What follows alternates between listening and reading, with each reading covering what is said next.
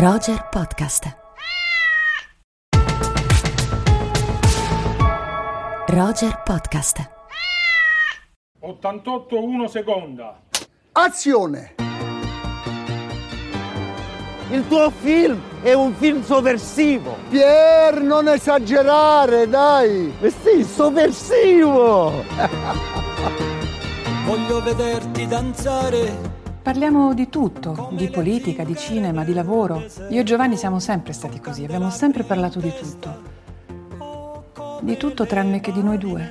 Aiuto, stop! Questa è una scena in cui parlate di politica. Chi se ne frega della politica? Questo è un film d'amore. E lontano, lontano nel tempo. Tanto ho tutto. Ho i sonniferi, gli antidepressivi, la crema per il viso, ce l'hai? No, la crema non ce l'ho. Scusa, prendi gli antidepressivi? E come fai senza crema per il viso? Per me questa è la scena più importante del film. Ho sempre sognato di fare un personaggio che alla fine si impicca. Finalmente. Notre rendez-vous est confirmé chez Netflix. I nostri prodotti sono visti in 190 paesi. 190 paesi? 190 paesi. Mm. Purtroppo la sua sceneggiatura è uno slow burner che non esplode. No. No. Puff.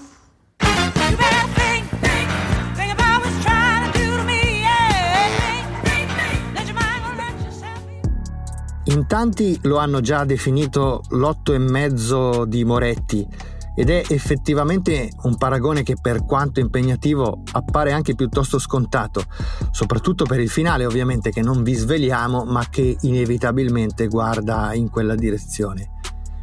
Di certo Il Sol dell'Avvenire, il nuovo lungometraggio di Nanni Moretti, in uscita in sala il 20 aprile in Italia e in concorso al prossimo Festival di Cannes, come il capolavoro di Fellini e come altri film di, di Moretti nella, della sua carriera, racconta la travagliata gestazione di un film da fare, di un film che si sta facendo e in parallelo la crisi di certezze del suo, del suo autore.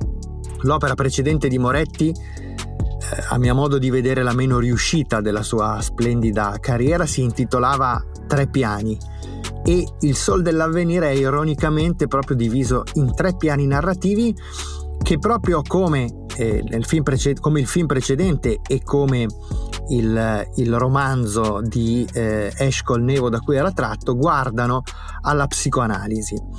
C'è il piano del film da fare, che è un film ambientato nel 1956, l'annus horribilis degli intellettuali comunisti italiani, quello dell'invasione sovietica dell'Ungheria, quello del crollo delle certezze e della disillusione.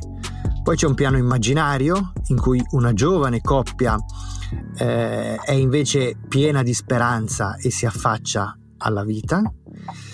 E poi c'è il piano della realtà, dove Giovanni, che è un Moretti la cui confessione narcisistica ormai non è più nemmeno mediata dall'alter ego Michele Apicella, si confronta con un ordine simbolico che in qualche modo non tiene più. Il mondo è cambiato, le coppie si sfaldano, il cinema è roba per registi superficiali e ottusi e dominato da piattaforme i cui direttori creativi usano inglesismi incomprensibili e soprattutto misurano l'arte con indicatori statistici.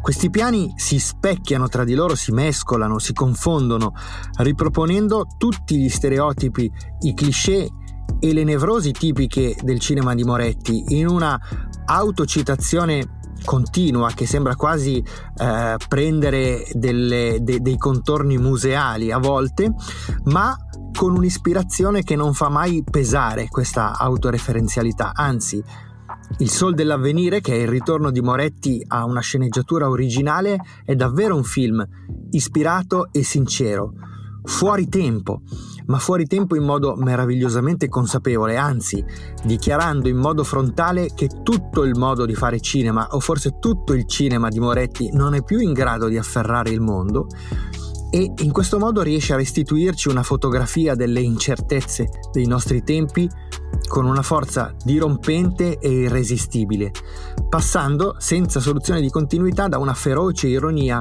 a una malinconica autoironia. E ecco la malinconia. A tratti Il Sol dell'Avvenire è un'opera attraversata da una malinconia profonda, struggente, dalla consapevolezza del trascorrere del tempo, eh, dalla consapevolezza della drammaticità dei corsi e dei ricorsi storici e dei suoi dilemmi morali.